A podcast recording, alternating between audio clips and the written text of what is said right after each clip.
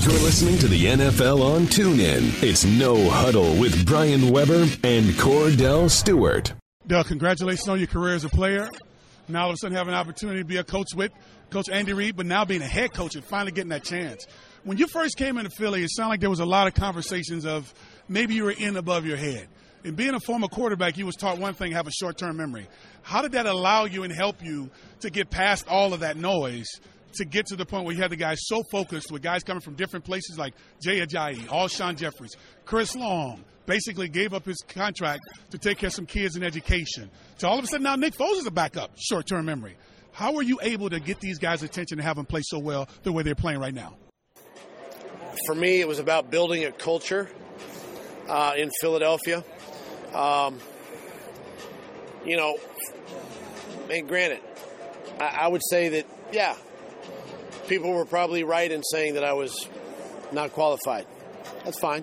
I'm confident in who I am and what I am, and a fourteen-year N F L career has to speak for something.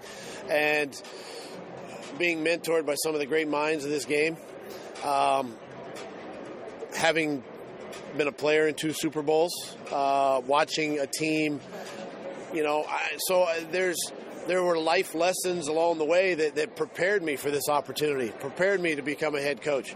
Now, I might not have been the flashiest, you know, um, might not be the most uh, outspoken, vocal guy, but you know what? I built a culture that the guys bought into. Uh, they enjoy coming to work every day, coaches and players. The building's on fire. The city's on fire. And as long as we continue to have that success, it doesn't matter what people say about me or the team. What, what do you tell us something about Nick Foles that we don't know? Because, you know, he starts off with Philadelphia a few years ago where he goes twenty-seven touchdowns, two interceptions, right? Everybody loves him. He comes back the last couple games of the season. Of course, Carson Wentz goes down. No one expected. All of a sudden, he's like, it's over with.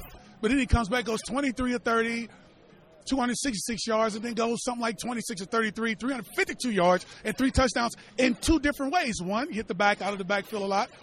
All right, similar to how New England did Atlanta in the Super Bowl, to where all of a sudden you went vertical in the last game and against Minnesota. What makes him so special? You know, you know, and, and that's that's the thing about Nick is he it doesn't matter. He, the bottom line is he wants to win the game. Uh, he doesn't care how we win the game.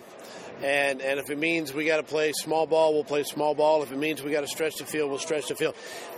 His demeanor is stretching the field. That.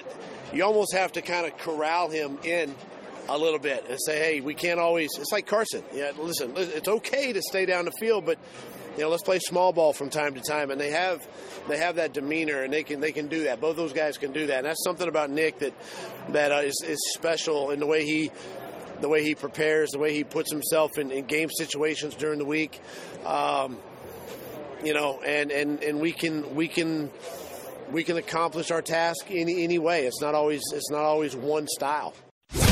You've been listening to No Huddle with Brian Weber and former Steelers quarterback Cordell Slash Stewart live on the N F L on TuneIn. twenty, fifteen, ten, five, touchdown. The National Football League is on TuneIn.